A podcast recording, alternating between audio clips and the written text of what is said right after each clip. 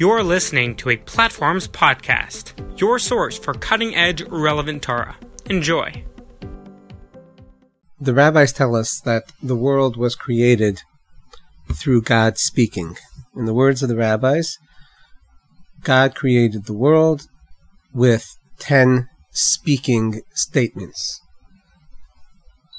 The question is, why was speech the method in which God chose to create the world? Obviously, God can do anything. Being that God can simply will the world into existence or magically have any number of ways for the world to appear, why is the specific medium of speech the way in which God chose to create the world? Even the word Bereshis, which means at the beginning of God's creation, that word itself, the rabbis tell us, was a word that God spoke. And in fact, from other sentences in Scripture, we know that it is with the word of God that the heavens were cre- created. And with the speaking of God, everything was put into being. Why is speech the right medium for creation?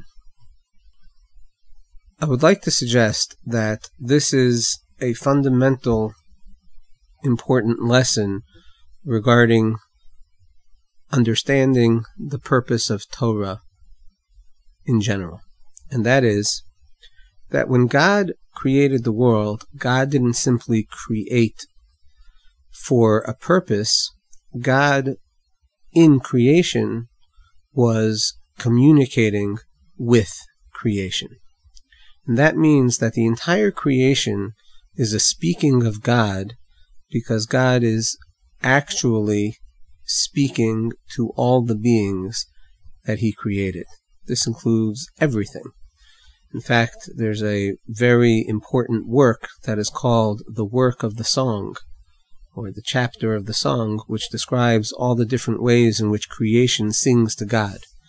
This is because animals, trees, etc., in creation all have an instinct that God is in communication with them, and we are in a relationship with God, and therefore we can sing to God, and we experience a connection because God is trying, so to speak, to connect with creation. The reason that communication is the way in which God created the world is because the entire creation is a communication with man. This, in fact, is a fundamental lesson of the Torah. The Torah is actually the words of God that God taught us through his true prophet Moshe. These words, of course, are God communicating with us directly. But part of what the Torah is teaching us here is that, in fact, everything God created is an act of communication from God to us, which is to help us cultivate a relationship with Him.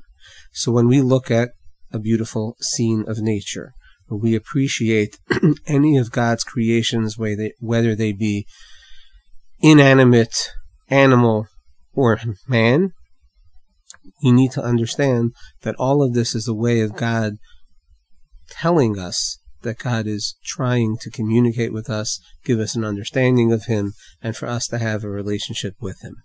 This is indeed a fundamental lesson of creation and a lesson that gives us insight into the entire Torah. Nothing is more fundamental than the fact that God is communicating with us. And this is why words is the main method of communication of the Torah.